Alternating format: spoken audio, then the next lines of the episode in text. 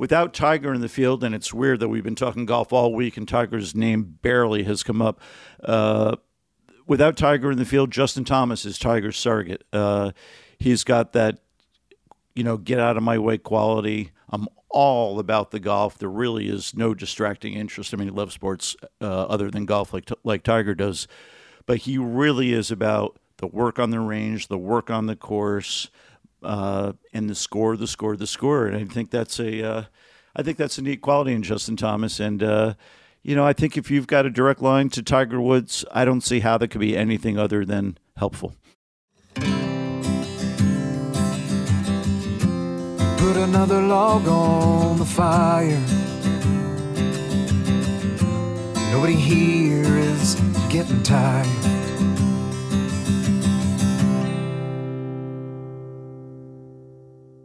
Hello, this is Alan Shipnuck back for another Fire Drill podcast, joined by Michael Bamberger, Ryan French. It is the eve of the United States Open. Uh, gents, there's been a lot of a lot of buildup. Um, we're finally here. I, I, guess let's start with what has been your takeaway from the practice rounds the, at the country club, the way the course is playing, but more than that, just the ambiance, the the feeling in the air the uh, the the Boston crowds. Like, uh, tell people what it feels like to be on the grounds here. Yeah, I mean, it's my first major, my first Open, so obviously I just walk around like enjoying all of it. So there's that, um, and obviously I know how hard the the U.S. Open is and set up, but it's it's great to see it in person and practice rounds. You know, we see bad shots here and there as the U.S. Open goes on, but to watch guys in the practice round truly struggle is is is really cool. Um, the crowds have been kind of. I mean, obviously it's Tuesday and Wednesday, whatever, but the crowds have been somewhat disappointing. But I assume they'll drink more and enjoy more and heckle more. Phil got a very nice reception yesterday. DeChambeau got, you know, some nice applause. I was like, geez, come on, Boston, let's get at it. But the ambiance has been great. The course looks amazing and impossibly hard. Um, I mean the the whole ropes thing and structure thing and rules following thing is kind of disappointing. I I've, I'm at events when there is no such things and no fans, so that's obviously a bummer. But it's amazing. It really is a very very cool. Ryan, did, have you seen any uh, player get the red ass over a bad shot in practice?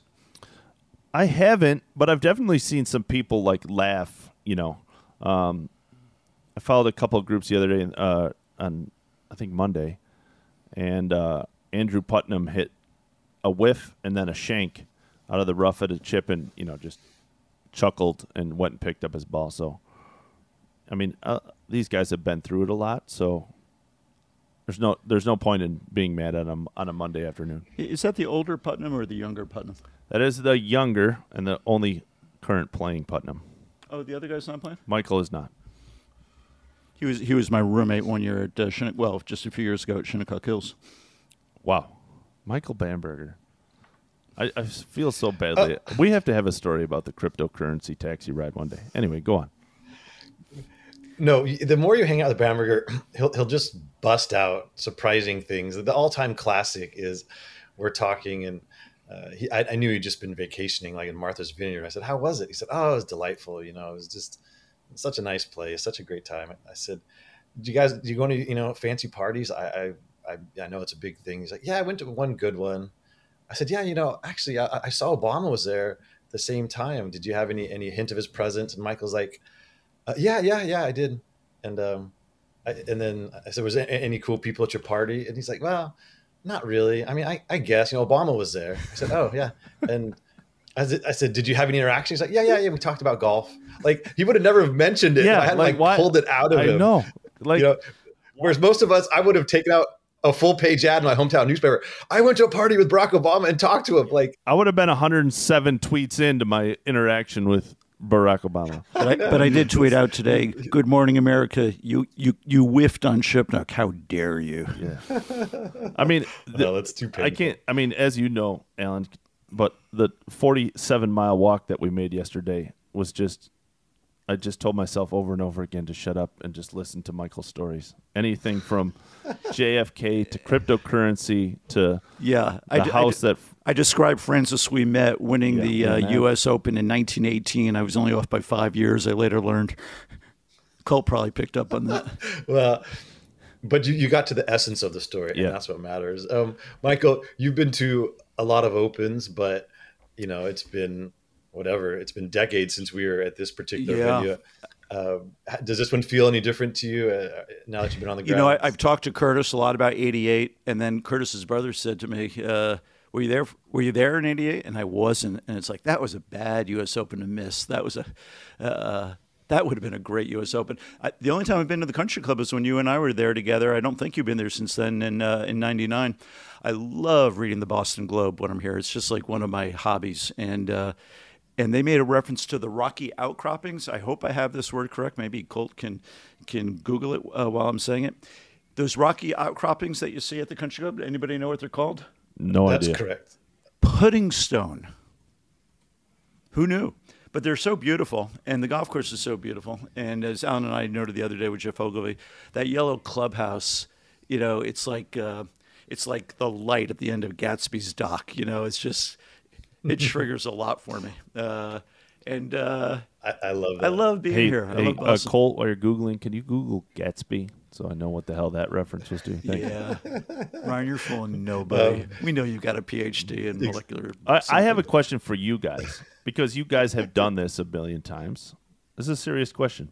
Like, it, I assume some of this becomes routine, right?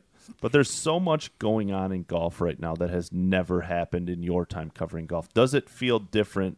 Does it feel polarizing? Does it? I mean, any of like what? It, what does it feel like with all the what's going on in golf?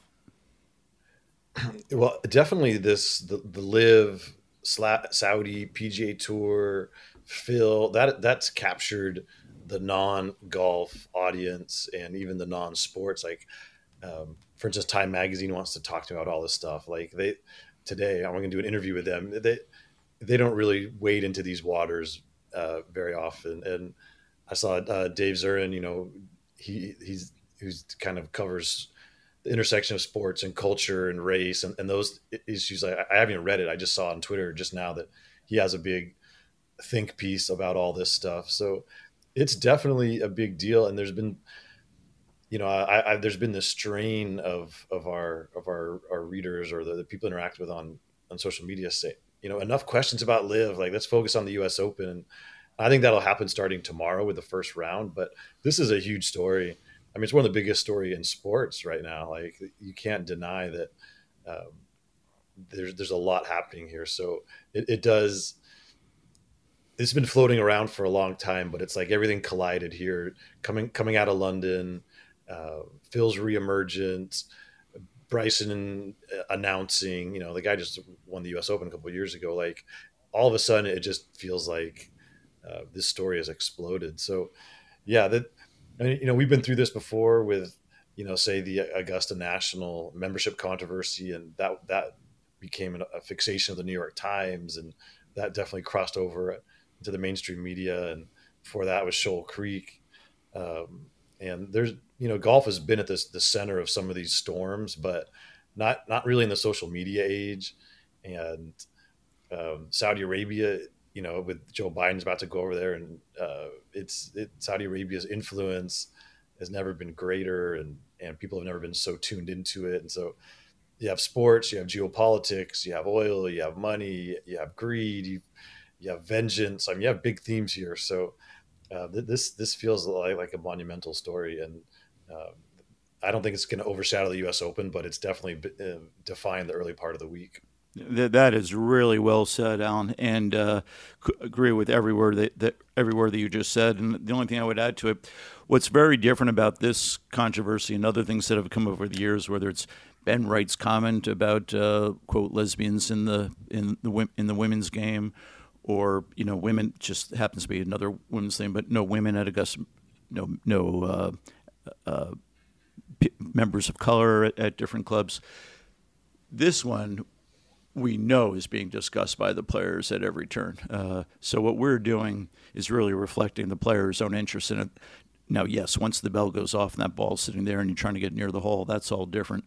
But the PGA Tour, as we know it, is being redefined now, and there's no way that can't be foremost on virtually every player's mind. Maybe, Ryan, maybe not so much some of the guys that, that, that you deal with, but for a hundred other guys who are in the field this week, m- most definitely. Yeah, but even even even the the dreamers are going to be touched by this. I mean, on some level, if you have 40 PGA Tour members who all of a sudden get excommunicated, there may be some more playing opportunities that will open up. That you know the the Saudi money they they're they're cleverly going to start targeting the lower levels of golf. Like it's going to touch you know even the people in in Ryan's golfing life. I think uh, that, that's why it, it's such a big story. A lot of different facets of the game are, are being affected, even though right now the focus is just on the top players. Alan, we you, you and I talked about this the other day with with with Jeff and and, and Matt. Um, I think there is an element of I'm going to raise the flag for my tour if you're a PGA Tour player, especially uh, uh, competing in the, in this U.S. Open. Now, I don't think that can make you try harder, but I think it can just raise because they're trying as hard as you can. But I think it just sort of raises the stakes to some degree, and in ways that maybe you can't even articulate. I think that does factor into into the week. Do you have, do you guys have a sense of that? Whether you would agree with that or not? Fire away, Alan. Yeah, well, so that was one thing I wanted to do on this podcast was talk about some some of the players and you know the defending champ, Jon Rahm, uh, the guy who just won the last major championship, Justin Thomas, the hottest player in the game, coming off that that very emotional win in Canada, Rory McIlroy. Like they they have all very uh, militantly thrown in with the PGA Tour, and they're you know they're they've made their allegiances very clear, and um, I do think that they there's a righteousness there. You, you certainly saw it from Rory, and you've heard it in Justin's comments and, Rahm. You know, he's the guy who introduced fealty into the golf lexicon. Um, so I, I do think that um, there's something to that. All, all, these guys are fueled by different things. I mean, if you know, when you, when look at Tiger Woods, like the great Tiger Woods, he needed some benign comment from Stephen Ames to get his engine revving, and a million other things. You know, uh, all the ways he found motivation and fuel some offhanded comment from Rory Sabbatini, some, uh, you know, Jack Nicklaus, some newspaper columnist in '86, kind of dismissing him as a contender at Augusta, like things that you that you and I would think they would just blow off. Like it does light the fire for even very accomplished players, and so uh, yeah, I, I think you're right, Michael. Like this is this is this has added a level of intensity and and just turned up the volume on the whole thing, and so uh, it's it's the United States Open. They want to win this because they've always wanted to win this. But if if a LIV player wins this tournament, or one one of these guys who's become the the flag bearer for the PGA Tour, that's certainly going to be uh, commented upon, even probably by the player himself. So. Uh, it, it's a subplot. There's no question. And, and, and just to follow up on that, if it's Rory or Dustin Johnson down the stretch on Sunday, even though Dustin Johnson's an American, we're in Boston, I think they'd be rooting for Rory. Now he's Irish. Yeah. That might have something to do with it. But you could substitute Jon Rahm, and uh, I know I would be. Ryan.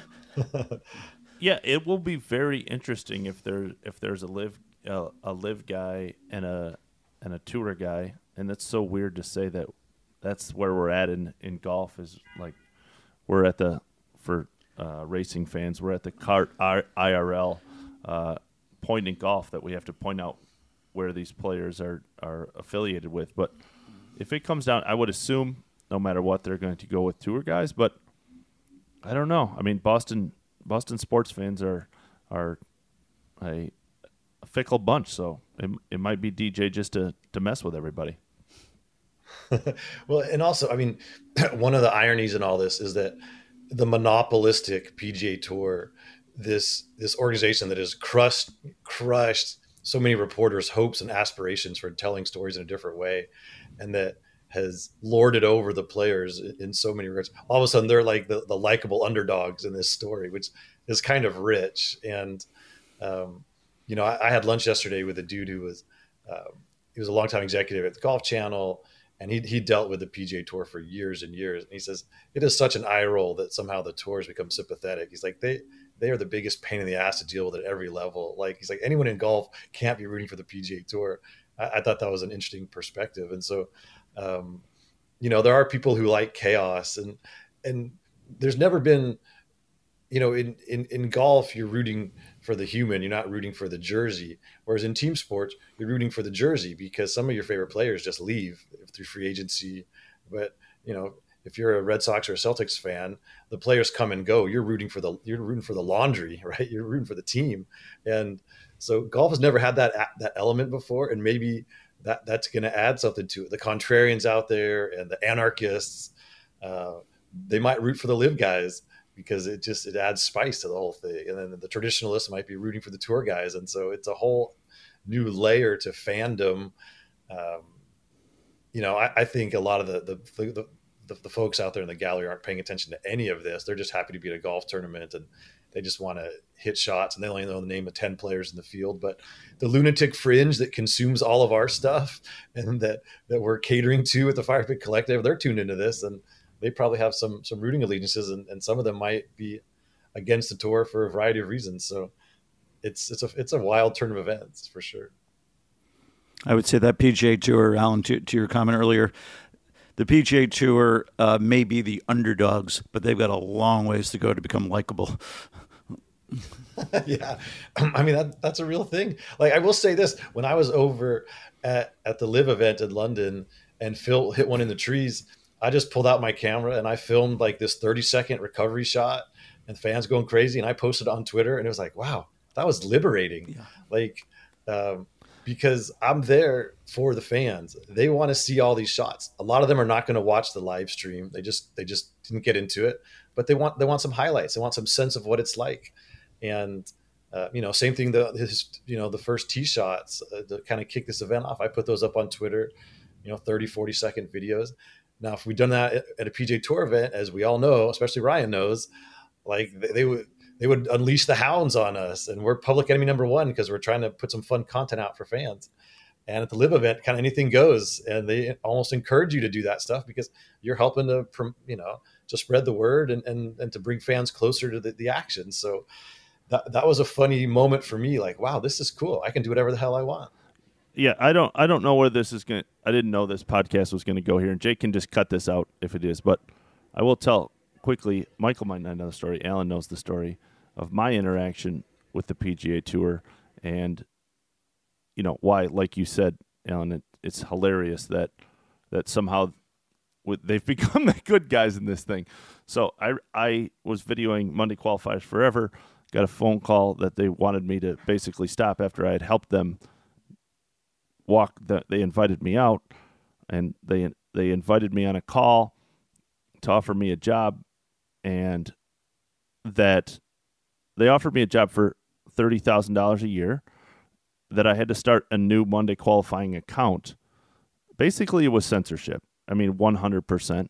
Uh, I remember a person on the Zoom call getting on and saying, "Hey Ryan, I I make a pros and cons video or a pros and cons list of of where we go, and uh, when I look at a new job, and he said the fact that you can continue to video it would be in the in the pros, and that's all he said in the entire Zoom call, and I didn't even know that I couldn't video anymore. That was their way of letting me know. So it's a state-run media organization, kind of. I mean, that's how they keep it. They they threaten people, not outwardly, but very like, hey, if you write that, we're not going to get you credentials or whatever. And so all these guys have to swallow a lot of stories.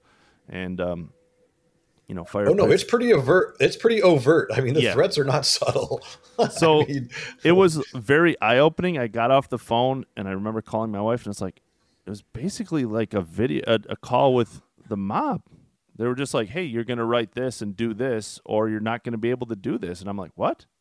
I just had no idea. It was so eye opening into, you know, what it is. So, long story short, to say, I I can't believe that that the somehow the PGA Tour is the good guys in there in here. They're they're not. They're the better guys, the best of the word. I don't know. Whatever the the thing is. That's what my wife said of Rex Tillerson when when when he finally when she. That's what she said when he finally left the Trump administration. We just lost the best of the worst. uh, uh, Ryan, to the point. By the way, you know, Bryson DeChambeau may have his price, but Ryan French is not going to be bought for thirty thousand dollars a year. There's no I way. thought about it, Michael. Thirty. I'd work three years for free. No, I'm just kidding. Ryan, Fire quick, quick, quick question for you. You- You're a lot of your players haven't seen greenside pitch shots uh, like these shots, and A- Alan and I have been talking about this a little bit, or Alan's been men- mentioned this several times. You've got to be able to play two types of really of, of greenside uh, pitch shots. I'm not even using the word chip shots really, because I'm really talking about an open-faced wedge shot when the ball's in the air longer than it's on the ground the, the fairways are super tight and they're going to get tighter and the rough is is is gnarly. Uh, a lot of your guys playing courses don't have these kinds of conditions. Have you observed them trying to adjust and learn on the fly how to play some of these shots? Yeah, I mean, I, I I'm watching Luke close the closest, but a lot of these guys are, are spending way more time at, at than they would around the greens. Um, for those that don't know, in, in a in a uh, a pro prac- practice round, drives and approach shots, outside of seeing how the ball reacts on the greens, aren't really a part of their practice rounds. If they hit it in the rough, they know they're screwed. So oftentimes they'll hit a few out of the rough just to kind of see how it reacts. But outside of that, if they hit it in the rough, they'll move it back in the fairway because they want to get a good assessment of the thing of the of the how they would play the hole, assuming they hit it well. Um, but and they do a few chips and putts, but a lot of the guys that I follow are doing way, way, way more uh, chipping and putting around the green than I they would at a normal thing because, like you said, they're they don't see rough like this, and it, it's obviously one of the many disadvantages of playing mini tours. Mini tours play on, you know, municipal courses, and they don't see. They might see it at home, or they might have access to a practice range that has something, or, or a practice area that has something, but they don't see this on an 18-hole level, you know, ever in competition. So it's one of the disadvantages that qualifier, qualifiers faces. Yeah, they might be as talented, you know, as a guy who and and you know hundredth in the on the PGA Tour, but the guy who hundredth at the PGA Tour, uh, a has a place to play next week, and B has played in conditions somewhat like this. So yes, way more uh, time around the greens than they would normally would. Right. That, that's why Alan made the point the other day with Geoff Ogilvy that, in a weird sense, it's the easiest major to win. It's no major is easy to win, but I think if I may speak for Alan, Alan's point was that there are only 30 golfers, maybe 40 in the field, who actually have the golfing sophistication to play some of these greenside shots that we're talking about to get themselves in position to shoot anything like 280 in the first place. Most of this field can't shoot 280. Yeah, and and also to Ryan's point as well. I mean, really firm greens is a differentiator at every level, and you're not going to find brick hard, baked out, closely cropped greens like this in many places. I mean, it's not sustainable at any level. Like you, you can you can put it, push them to the edge for one week, like the USGA always does, and they've done here, but. Uh, no country club, no municipal course is ever going to let their greens go go this far. So, uh, how the ball reacts, what kind of shots you have to hit, what kind of grind you have on your wedges, like these, you know, on in these turf conditions, it, it's it's all new and it's a fascinating subplot. Um, and that's why why we love the U.S. Open. It's just asks different questions at any other tournament on the planet, and a lot of the guys don't have the answers, and that, that's what's so thrilling about it. I was just going to say along those lines, when you when you take a really cerebral player like Justin Thomas, who is playing really well, and then you realize that he's come here a week ahead of everybody else, and in a manner of speaking, you can spend a week getting it in your head. What am I going to do to play these shots? And then you really come with a purpose. Could that mean you know a half a shot around? There's no way to really do the math, but it can't hurt. It can only help. And uh, with with that in mind. Uh, I don't really know who in the field uh, had that kind of preparation. I know Justin did, uh, but um, I would be I would be looking to players uh, like that who who had that luxury of knowing they were going to be in the event, maybe coming here early and really getting themselves in the mindset of this is what I'm going to need to do to to win a U.S. Open or contend in a U.S. Open. I think is more likely how they think of it. I mean, that was that was part of Tiger's secret is he felt that the tournament owed him because he had put in the work. He had come and he'd, he'd played the practice rounds. He'd done the prep. He's like, I've worked harder than anybody else. I deserve to win this, and that's an important mindset. Is it was the same thing with Nicklaus, right? Like he's talking about he'd go to the majors, he'd play four rounds and, and keep score. And he he Jack had already shot 280 on this golf Right. course. He just did it the week before. Right.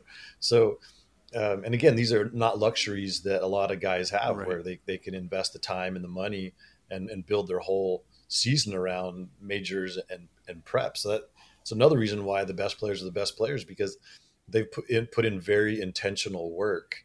And a lot of guys don't, don't have that appetite or they don't have that freedom.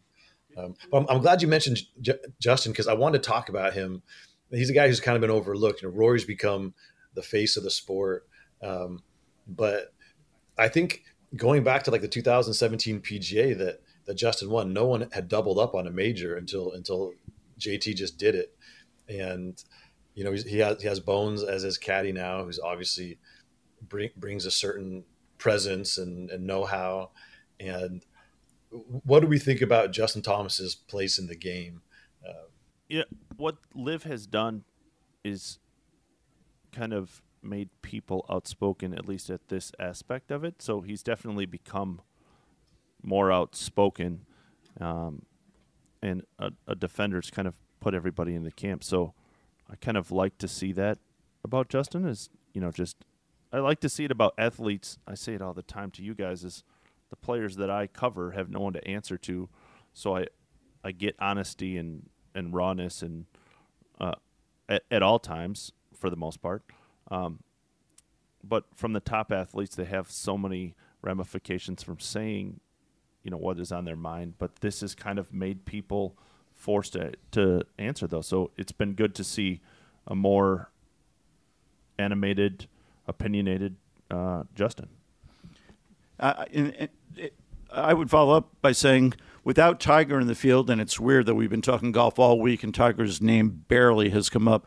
Uh, without Tiger in the field, Justin Thomas is Tiger's surrogate. Uh, he's got that, you know, get out of my way quality. I'm all about the golf. There really is no distracting interest. I mean, he loves sports uh, other than golf, like like Tiger does, but he really is about the work on the range, the work on the course, uh, and the score, the score, the score. And I think that's a, uh, I think that's a neat quality in Justin Thomas. And uh, you know, I think if you've got a direct line to Tiger Woods, I don't see how that could be anything other than helpful. Yeah, I feel like, you know, like you guys lose their way, right? And uh, with the money and the fame, and I, I think it's easy to coast. And you've seen a lot of young players who they, they kind of peak early or they flatline. But I, I think Tiger is like is like JT's conscience, and uh, and if you're feeling if you feel like you want to take a week off and you don't want to work on your game, whether Tiger actually says it in a text message or you just know he might, like I think that gets I think that gets JT out of bed, and then he does have a, a special gift, and I think Tiger's instilled in him like he has an obligation, like like there's there's there's something to chase, and that that's invaluable. Yeah, you, you That- can that imagine really a. Justin It- Thomas to do list. It looks something like this to do list today. Get better at golf. That's it. Yeah, no second item. no second item. Yeah, or maybe number two is scan the uh, Alabama football message boards for the latest recruit information. But that's about it. I mean, um, so it's impressive. Well, let's talk about Tiger because you know his he looms large in in, in his absence, and we we all got to to watch the grind at Southern Hills and. Uh, I think it's a little melancholy that he's not there. I, I think, uh, you know, the Masters was giddy. It's like, oh my God, Tiger's back. He's got so much heart. Like it's such a thrill to watch him, and maybe he, he can he can keep improving, and the leg will get stronger. Southern Hills was like a reality check. Like, okay, this is going to be harder than we thought. Um, and I think this week is like it's kind of it's a bummer. Like, well, uh, this is this this this is the reality that even an iron will cannot necessarily overcome just a broken body you know it's it's i think if, if you told tiger he had to walk 100 miles uh, he would do it if he had to, if there was a competitive aspect to it. But that's not the same as being able to execute golf shots and get your body to move in a certain way. And um, it's just like the reality is, like he's damaged his body in so many ways, and his absence here is heavy to me. It's like okay, this is even even Tiger acknowledging like maybe maybe I can't do this. And uh, what what is your guys' takeaway from from uh, him kind of punting on this tournament and saying he's gearing up for for the old course? But what, is the state of Tiger? I I take it kind of a hundred percent opposite, Alan, from the standpoint that, and it comes off of your tweet that on at the Masters he should have withdrawn at the last round, right? Like Tiger, as you said, has never had anything that has kept him back, even injuries. He's driven through those to the detriment of his body, obviously. Maybe this is the side of Tiger that he's matured enough to know that he can't walk this course. He can't hit out of the rough in these courses, so he's going to save himself for the Masters and the Open Championship that kind of fit a what he can do physically and b his game at this point. So I take it as a good sign that he knows that his body is broken down, that he can't do the U.S. Open anymore, and he's going to play and pick events that we're going to be able to see him. So maybe this run, let's say it was five years, I don't know what it is, that he could come back and play. Maybe it's now seven, or it was going to end. You know, he could come here and, and twist the wrong way, and there's a lot of little hills, and the, ground isn't even, and those kind of things. Uh, I think it's maybe a sign of maturity that hey, yeah, my body is is seriously broken. Let me play whatever that number of events is a year, three to seven events a year, and maybe I can do this for four or five more years instead of playing all the events I want to play for two years. I, I agree with that, Ryan. You know, part of the genius of of Tigers, he's both a hyper realist and an idealist or a fantasist, really, uh, about about what it what it, what it can do. And um, but the the realism, he's so realistic about the ball and the lie and what he can do with the shot, and he's and he's so realistic about his expectations. So if he's gonna, I think he knew he had very little chance of coming here and even making a cut and being able to walk it for 36 holes, let alone 72. And he's looking at the old course and he's thinking it's flat. I can walk it. I know how to play it. And uh, the greens are, you know, whatever, it, whatever the greens are, they're slow. And I mean, he's a great fast green, green putter, so that's kind of a, he knows how to play links golf, is what I'm really trying to say. I got a chance. Uh, and uh, and I need and I need to rest myself up. So uh, I think he knew for that Friday round at Southern Hills there's a really poor chance of me uh, not even shooting 80 and what kind of toll will that take on me and he was wise to withdraw it's unfortunate uh, uh, but it's understandable and uh, so yeah i think he's just sized up the schedule having said all that I find it really hard. And everything I say about Tiger is wrong. It's I'm not being modest. It is almost literally a fact. I really don't see a path for Tiger to play competitive golf at the highest level again until maybe he's 50 and he's playing in, in, in, in senior majors. Jake, please edit that out.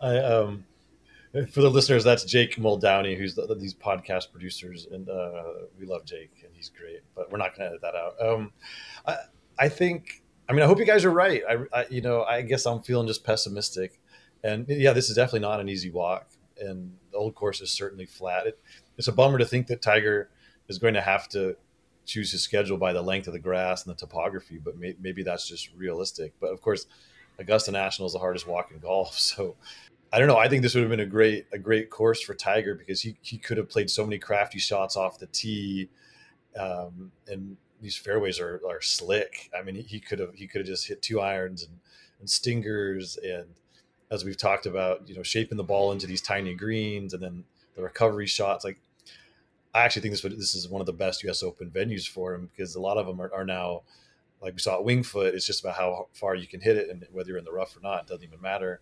Um, uh, I think this is a different kettle of fish. I, I, think it would have been amazing to watch him navigate this golf course, but well, to your point, Merion 2030 so, shapes up well for him. there you go. Yeah, I mean, um, I don't know. I, I, appreciate your optimism. I need some. I need some of that because I'm I'm I'm, I'm missing Tiger this week. Uh, just his, his presence. To me, it's kind of glum. Can I just address Tiger directly here if he's if he's listening this far into the uh, podcast? Presumably he is. I think there is a great second chapter. I know I've said this before, but I want to keep saying it until we get some kind of reaction from Tiger like, yeah, that's a really good idea. I would love to see him get really involved in the PGA Tour and be something like chairman of competitions and um, be part of a small group that's going to reinvent the PGA Tour as we know it because I think it's going to have to happen. And I think there's no one with more gravitas and more experience um, uh, to do it than he. Uh, I just think it would be a really neat thing for golf, and it would be great for him. My goal, Michael Bamberger, is to use the word gravitas. A, learn what it, how the hell to use it, and B, use it in a podcast before the end of the week. You, ju- you just did, Alan.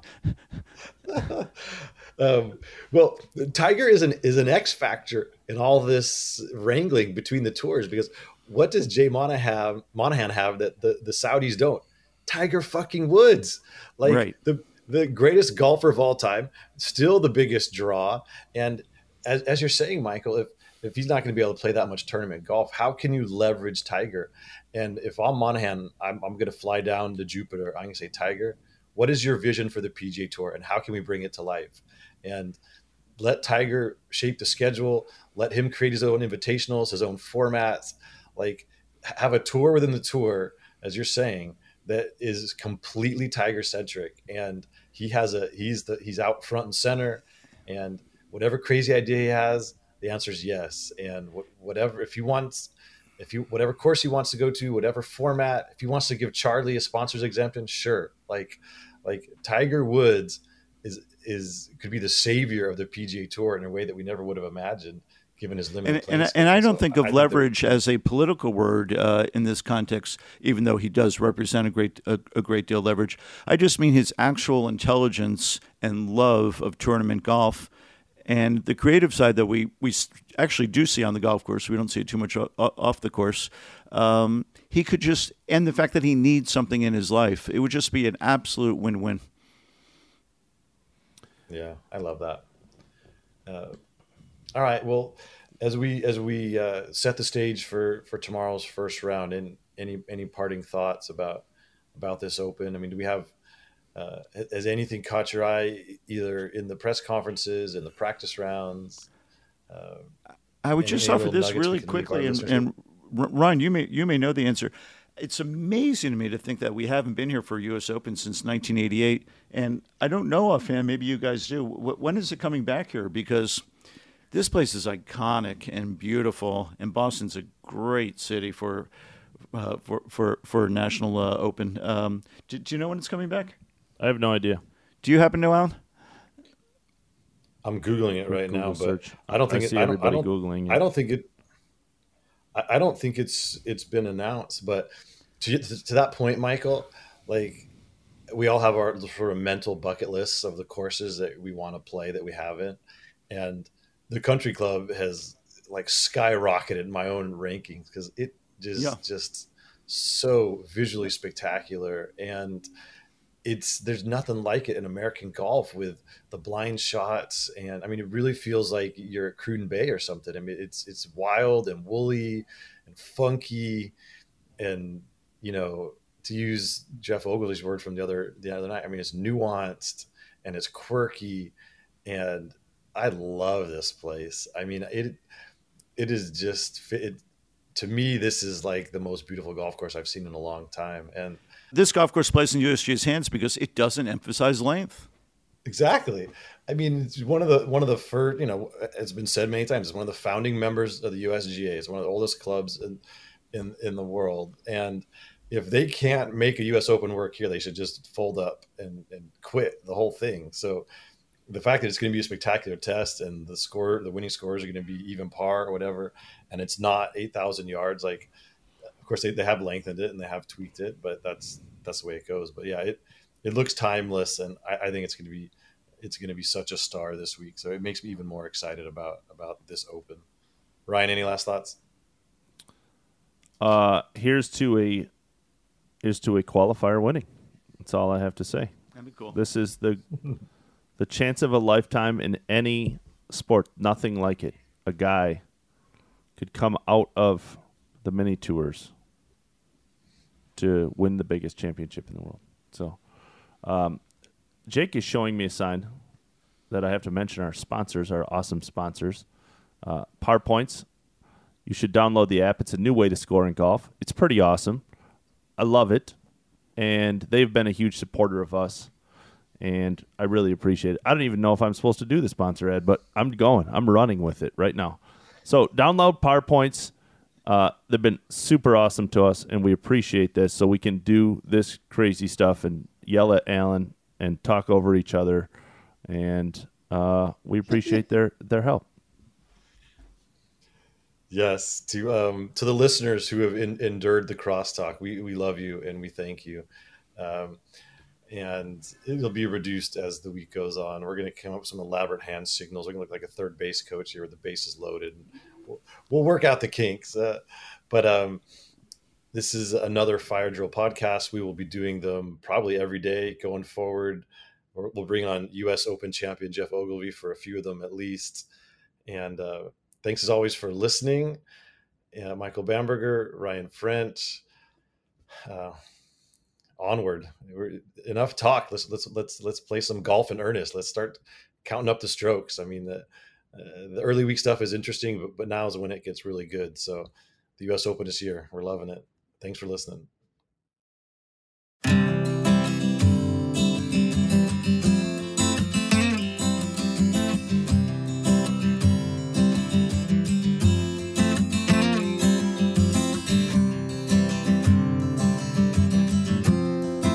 Another log on the fire. Nobody here is getting tired.